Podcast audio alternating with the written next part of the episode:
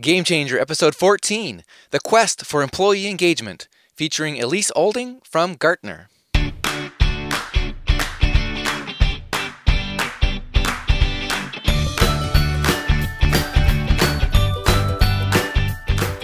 Welcome to Game Changer, a series on using gamification to engage employees. Join us as industry experts discuss one of the hottest trends in business today using game thinking to engage employees in work, wellness, recruiting, and more. This is a special podcast series by the producers of the top rated podcast, The Engaging Leader. And now, with nearly 20 years of experience helping engage hundreds of thousands of employees at Fortune 500 companies and other organizations, here's your host, Jesse Lahey. Welcome to the show, Game Changers. This is the show for CEOs, HR executives, and other business leaders to learn about internal gamification. Over the course of this series, you'll hear examples and pitfalls, discover how to assess when it's an appropriate strategy, and learn to evaluate gamification partners and game design ideas.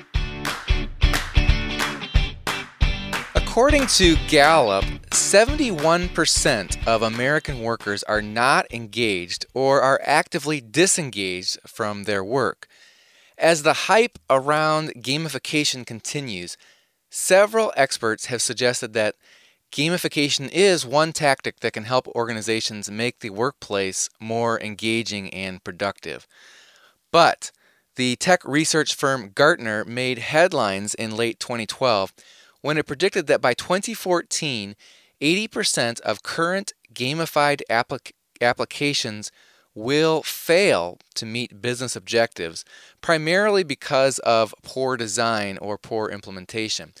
Even so, Gartner also predicted that by 2015, 40% of global 1,000 organizations will use gamification as the primary mechanism to transform business operations. So, is gamification a meaningful tool for boosting employee engagement or not? To dig into that, we decided to go right to Gartner for some answers. Elise Olding is a research director at Gartner. Her areas of focus include organizational change, communication strategies, and emerging trends in employee engagement from a hands on pra- practitioner view. Elise provides research on a worldwide basis, advising clients on best practices to achieve sustainable change and business transformation. Elise Olding, welcome to Game Changer. Thanks, Jesse. Elise, for the benefit of any listeners who don't understand what Gallup means when it says that 71% of American workers are not engaged or are actively disengaged, can you explain that? Yeah, so um, we're looking at 29% of employees who are actively engaged in their work. That leaves 71% who aren't. But fundamentally, if you go to Gallup and look at the survey they did, they look at various things like employees, you know, are you happy with your boss? Would you recommend working here? Do you have um, friends at work and that sort of thing? But, you know, in the bigger picture of it, at Gartner, you know, we're looking at that saying, okay, um, what does it mean if you're not engaged at work? And that results in errors, frustration, poor customer service, a lack of, of good morale in your organization, and can cause a lot of problems. And then Gallup actually estimates that that 71% of American workers is costing the U.S. $350 million in lost productivity a year. So that's a pretty big number. And when you dig into that, when, when Gallup says actively disengaged, that's a rather polite way of saying these are people that hate their jobs. And that's almost 50%, I think, that actually hate their jobs. Yeah, those are people that probably aren't too pleasant to work with. But there's still, even just to say that they're not engaged, maybe they don't hate their jobs, but they're surely not putting in any discretionary effort. They're kind of just putting in what's needed to get by, almost the bare minimum, you could say. Yeah, exactly. It's the people who are watching the clock, um, you know, taking every break, and you know what you're really losing there is the potential for innovation and new ideas in your organization. And your engaged employees are the ones that are going to be doing that. And then I'd also say on the flip side of that, you know, given the fact that you have 29% of, of American workers who are engaged, I would say that we're also tending to burn those people out. They're all the go-to people in the organization, the ones that always will get the job done. So they're pulling the extra weight for the other people that aren't. And so ultimately what happens is that while you may be moving people up out of those not engaged and actively disengaged categories, I think because we have such a small portion of, of the workers on average that tend to be in that engaged category, we probably burn them out and we cycle and turn them through too, and they become not engaged for a while while they're trying to recover. Yeah, it's that's really sad when you think about it. They're very high potential people, or even for a period of time, are high, highly pro- productive, but then they get burnt out, and not only are they they get to be where they're not pulling their own weight and, and even dragging other people down, or they're leaving early, leaving the organization, and then you have the higher turnover costs. Yes, and those turnover costs can be quite a lot, to one to one and a half times an employee's salary. Yeah, that's pretty significant when you think of, let's say, a knowledge worker who is has a salary of seventy-five thousand or hundred thousand or more, and you add on their benefits and and the rest of their total compensation, and you say the cost to replace them could easily be hundred percent of that. Yes. Now you look at employee engagement from a pretty holistic perspective. You're you're broader than just gamification, but gamification has come along to you as a pretty significant strategy in employee engagement. Why why did that get on your radar screen? Well, because I think it's really the intersection of technology and behavioral science. And it enables us to look at behavior, which has always been a challenge in the organization, and be able to actually look, measure, and understand what's driving behavior. And then when I look at gamification, you think about what the um, tenets of it are. It's about achieving goals and having a clear goal, having rules that dictate the way that you are going about doing an activity, getting immediate feedback, and connection, connecting actions to outcomes. And I think those are all really compelling things to drive results in our organization. Now, Gartner has made some headlines recently that, hey, there's a lot of gamification applications out there that really haven't been designed effectively and aren't going to be uh, effective in the long run. And, and then you've yourself said that your recent research found only a handful of effective implementations that demonstrated measurable increased employee engagement. Can you share some of those examples with us? One great example that I like a lot is Not Your Average Joe's. Not Your Average Joe's is a restaurant. And what the gamified component of the work that they're doing there is to look at engaging the wait staff. So when you think about a restaurant, wait staff aren't normally um, necessarily professional types. You know, they're looking at getting into work, doing their job, and going home and, and getting on with their life. But what we have in many operational systems, and particularly at a restaurant, is a lot of data about what goes on. You have what time a meal was served, when the order went in, what the tip was, and many times, you know, as that customer come back through loyalty programs. So by understanding what motivates wait staff, which is primarily being able to pick a shift that they are desirous of having and something that they want and maybe fits in their schedule. Maybe you're a working mom, you want to come in in the afternoon. Um, maybe you are um, a, a student and you want to work on the weekends to get higher tips. So through actually analyzing the various metrics coming out of the operational system, they're able to put together challenges in the form um, of, of continuous improvement tips that the wait staff would do to increase their performance. So it might be something like they could analyze the metrics and see that one of the wait staff didn't sell as many appetizers during happy hours the rest of the staff did. So their challenge could be um, sell six appetizers during happy hour every day this week. Mm-hmm. Once they achieve that, then they'd get to put in for the shift they wanted in a lottery. So that incents them not only to continually improve, to provide better service, but also to be able to have some flexibility about what their schedule is. You know, that's interesting. I, I recently saw an example of a gamification software product called Muse by Objective Logistics that is also for restaurant wait staff, but my impression, and not that I saw a working example, I just saw screen captures, but it looked like their approach was from the motivation of increasing tips, and so it was sort of like creating competition who got the most tips, which of course usually also means who's bringing in the most money for the restaurant as well. And it's interesting that not your average Joe's analyzed their servers and said, no, what what really motivates our servers is getting to choose their own shift. So you, you, you can't just make an assumption. You really have to evaluate the specific audience. Yeah, and that's the same example. So I think it's always important to really think back is what's the motivation. And that's why gamification is a challenge. Because ultimately it's about behavior. And so you have to understand what drives behavior, what motivates people, and what will incent them. So that's interesting that Not Your Average Joe's used the Muse product by Objective Logistics. And my sort of superficial view of it was that they were entirely just creating an incentive around tips, but the deeper level motivation had to go back to being able to choose the shift that they want. Yeah, and this is the challenge, I think, many times in armchair gamification, is that you've got to dig into behavior and what's driving behavior and what motivates people and what's going to keep them motivated. And that's really the challenge. And what results has Not Your Average Joe's uh, received from that? Did it actually impact their bottom line?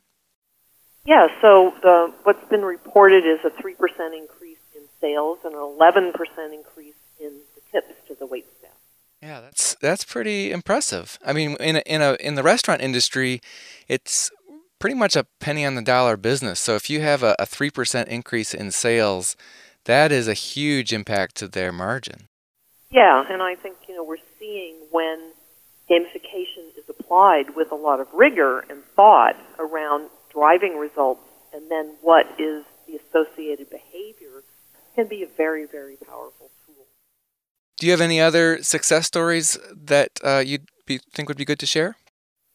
There's a digital media company in the UK that was having a challenge in tracking progress of the digital media products that they were developing. And obviously, when you're a small company, it's really important for you to be able to understand where you are, when you're going to deliver something, and when your client calls up and wants to ask about when am I going to get that, be able to say with confidence you're on target. So the CEO of this digital media company had been coming down hard on his employees for not entering their information into the project management system so they could see where the progress and what progress they were making on things. But that was just creating morale issues. And so the solution was that they employed a tool called RedCritter, which is a gamified project management application. And it encouraged the employees to enter their information, but most importantly, it actually connected the employees' actions to the outcomes of the organization. Because obviously, if you can't bill, you can't receive the income, and hence you likely can't pay employees if you're a small organization. Mm-hmm. So, through showing progress bars, um, giving points, and actually custom designed badges that are culturally contexted into this digital media company, they're able to entice the workers to enter their information. It then will give them badges that may say you're an, you're an all-nighter or you're somebody that can solve problems. And it gives a personality to those different people so that actually as you're assigning resources, you can see maybe where skills are. And the outcome of all this has been that the company has been able to take on a couple more projects every month because they see what the resource allocation is. CEO's happy and the employees are happy. Yeah, that, that is interesting. And it's interesting too how sometimes just a little bit of feedback, such as a little icon that, that shows, hey, somebody does notice that you've, whether or not you've entered your data in, and uh, it's been a while, we, we miss you, uh, sad face. Or, here's a smiley face because you are you have entered it recently. It's not necessarily all about competition. Just sometimes that more immediate feedback uh, helps people realize that hey, what I do makes a difference. Yeah, and that's a good point you've made too. Um, what you were alluding to with Slalom Consulting and their time system, which is called um, a promptitude. and it has various faces to show how timely you were entering your information. So again, a consulting firm can only bill when they actually have your hours entered. But the important thing here is connecting the employee's actions. The other part that you mentioned was it doesn't have to be something you're sharing with everybody. The mere fact that they're getting feedback personally on their screen about their performance is enough to give that nudge so that they actually create the time entry and do the behavior that's wanted of. Now, is gamification a silver bullet for the problem of employee engagement? No. what really needs to happen is to be able to look at how you understand, you know, what are the current behaviors that are happening in your organization and what are the desired behaviors. Then beginning to understand, you know, what's the work that's going on in your organization and what behaviors are currently in that work and being supported by the metrics that you have your organization. Then looking at, you have an opportunity to redesign the work at that point. And I think this is critical. It's not just about gamifying the current work. If you're going to do it, then figure out what the right business process is and then what behaviors you want in that new environment. And then this is finally where it starts to come into play, and you'll look at those game mechanics and start to look at where's the match of what I'm trying to achieve in my outcome, which game mechanic will get me there. I can implement that. Then I've got to measure and monitor it, and then I've got to continue to up the game and think about iterations so that once people reach a certain competency level or, or achieve that challenge, what's the next one?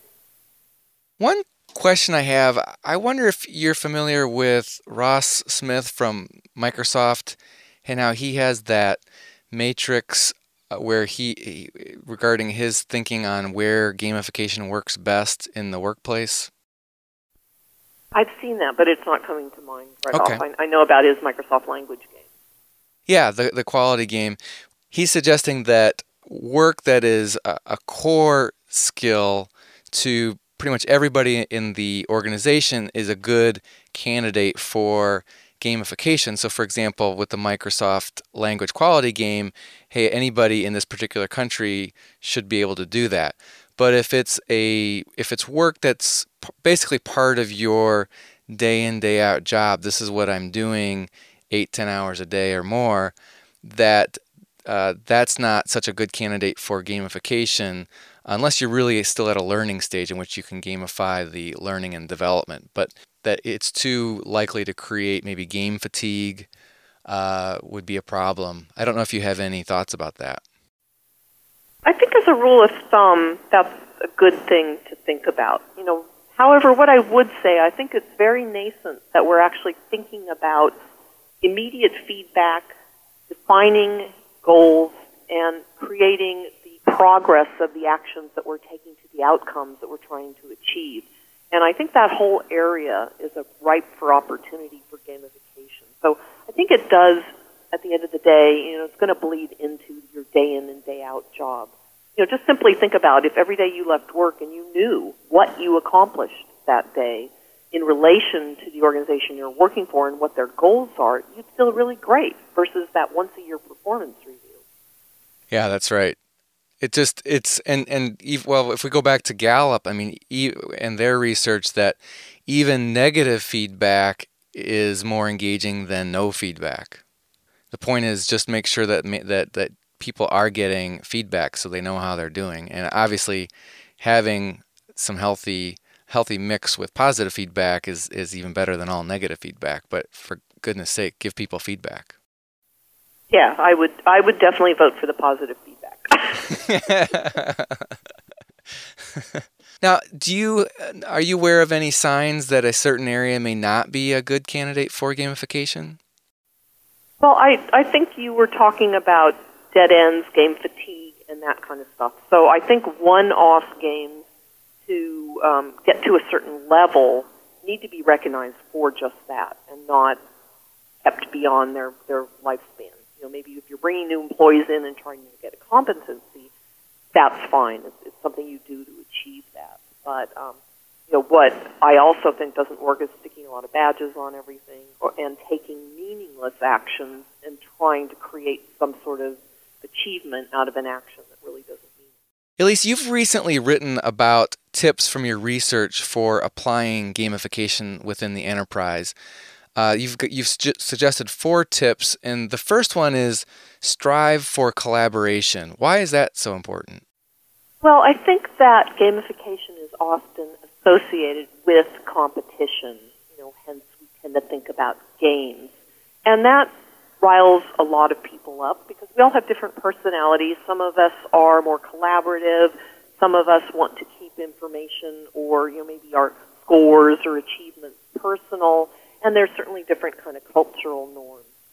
So I try to, within the enterprise, think about how do you get people to work together versus work against each other. You know, one way is to think about designing a leaderboard. So a straight leaderboard may be rather a disincentive to me if I'm number 100 stack ranked against the other 100 of my colleagues. But maybe the person two and number one, frankly, if you're looking at employee engagement, just because they're number one doesn't mean they're engaged. So maybe what you do is actually you take number one and their challenge is to help number 100 get up five levels to become number 95, and that that's their challenge, and they get to maintain their status if they do that. And then it also moves me up, and I'm getting to learn the best practices from colleagues in my organization. So I think it just requires a little bit of retooling and not always jumping to stack ranking and individual kinds of achievements. Yeah, that's interesting because it is true that the first thing that people jump to is a game that would involve competition. Yeah, and we're not all competitors, you know, and, and I think that frankly that will be a limiting factor if that's the primary association with gamification. Yeah, and that that's one of the big things I learned from the the work of Amy Jo Kim and just saying when people when people play different games, they're doing it for different reasons and if you only make a game around competition, you're going to miss a lot of people that either that's not their primary reason for play. It might even be a negative for them. Yeah, I mean, I think about games with friends, you know, word with friends, right? And mm-hmm. you hear all the time that somebody's playing with their grandmother, and the primary thing that they're really doing is chatting with each other. Game is just a way for them to communicate and and to collaborate. Yeah, which are very important in the workplace, both from a, a engagement perspective, but also a uh, innovating and getting important things done perspective. Now, the second tip that you provide from your research is define your transformation objectives, metrics, and desired outcomes. So you're focusing on outcomes first before you worry about what specific things you want to gamify. Yeah, absolutely. Everything in business is about an outcome. And if you're not able to achieve that outcome, it's rather hard to design what the mechanisms are going to be for you to get there. So hence, you know, we do see some of the things that are going on now with badge fatigue, pointification, and poorly designed kinds of games that actually fatigue people and or they're achieved really easily. So, you know, back to the organizations that I do see are making good progress on this. They have behavioral scientists, and those behavioral scientists are actually looking at behavior, what drives that behavior, understanding motivation, and then understanding the appropriate game techniques or gamification techniques and applying those, and then looking at how to iterate over time to continue create that desired behavior and enforce it. The third tip is to understand what works in a particular culture. And we were sort of alluding to that when we talked about not your average Joes. Well, you know, I, I think that obviously cross culturally there there's obvious differences we all know that around the globe. And think of the example where you're creating a game and you may have currency in different values around the world. So in some Africa and or, you know, Asia, it may cost you a hundred thousand of your currency to buy a loaf of bread. In the US it costs four. So how how do you rotate points around so that they're meaningful? That's that's one kind of thing to consider. But then there's also some you know, you need to make your games your, your gamification techniques so they're opt-in. And also, too, that you understand the different kinds of behaviors, even in your own organization. So finance has a different culture than your R&Ds and sales. And again, it's down to understanding what motivates those people, and then what kind of game gamification techniques are going to be the best to create that desired behavior that you want. You know, it's interesting. I recently interviewed two different CEOs of gamification vendors, providers who are uh, selling software as a, a service solutions into sales organizations. And so when I asked the question, now doesn't it isn't it risky that you're gamifying uh, activities really are all around competition because there's more to motivation than competition. And they both said, well, actually in sales departments, from what we've always seen, people who are in sales have self-selected because uh, to because they like competition. They wouldn't really be in that if they weren't motivated by competition. Yeah, and, and so it's important to know your audience.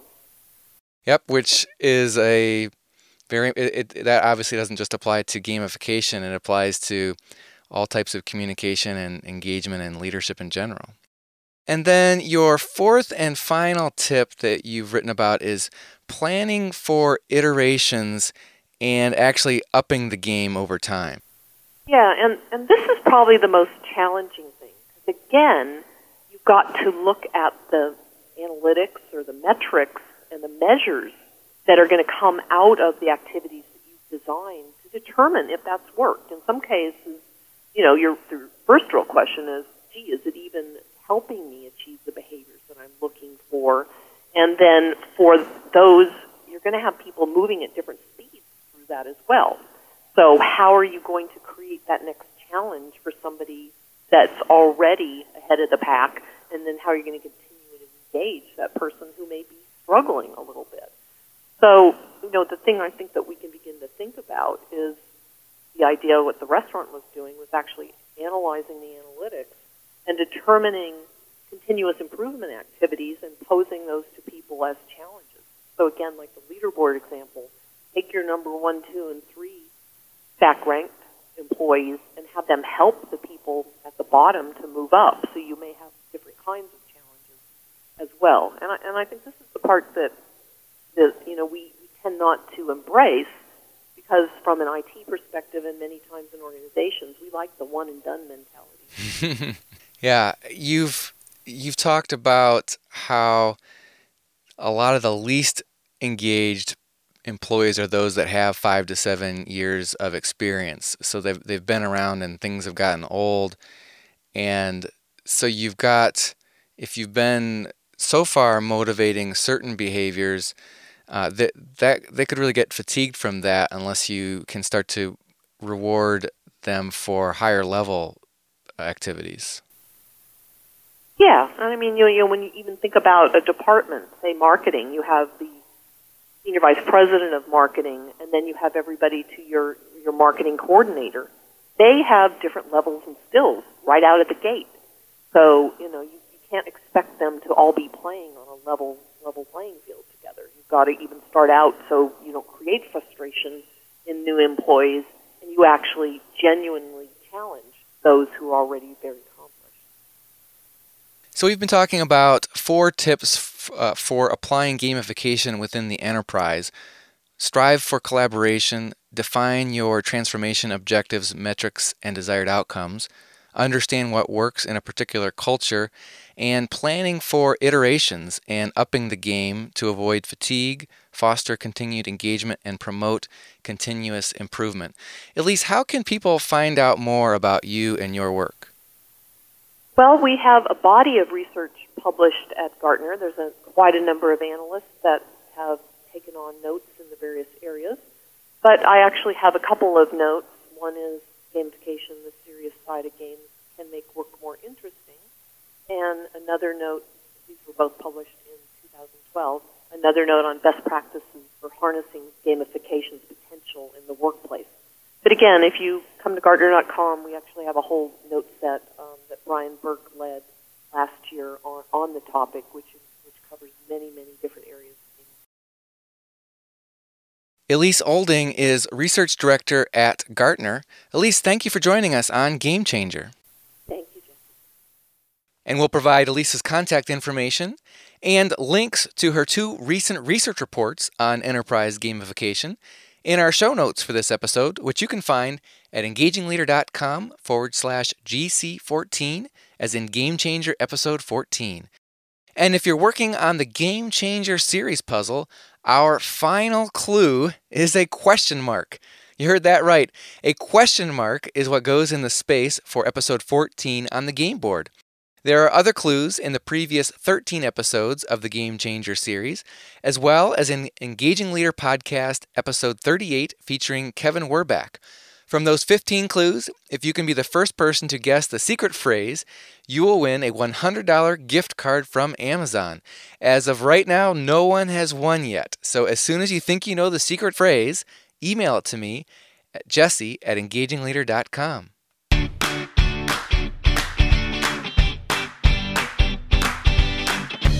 If you enjoy this series, be sure to check out the weekly leadership podcast, Engaging Leader, where my guests and I share more ways to communicate, engage, and lead with greater impact. Until next time, remember, life is short, so keep it fun. You can find both Game Changer and Engaging Leader podcasts on iTunes, Stitcher, and on our website at engagingleader.com. To stay up on the latest news and trends in internal gamification, join the Game Changer group on LinkedIn. We'll automatically direct you to our LinkedIn group when you go to engagingleader.com/group. Subscribe to our e-digest at engagingleader.com/newsletter. When you do, we'll send you a free copy of Jesse's ebook, 8 Communication Tools for Leaders. You can also follow Jesse on Twitter at Jesse Lahey and like us at facebook.com slash engagingleader. Game Changer is a production of Aspendale Communications, a consulting firm that helps mid-sized and large employers attract top talent, engage employees, and deliver superior business results. Find out more at aspendalecommunications.com. Our thanks to Joe Sherwood, our producer, Tom Hitchcock, our programming director, James Marlar, our sound engineer, Cliff Ravenscraft, our podcasting advisor, Dustin Hartzler, our website engineer, JJ Lahey, our video and web intern, and Peter McIsaac, who composed our theme music.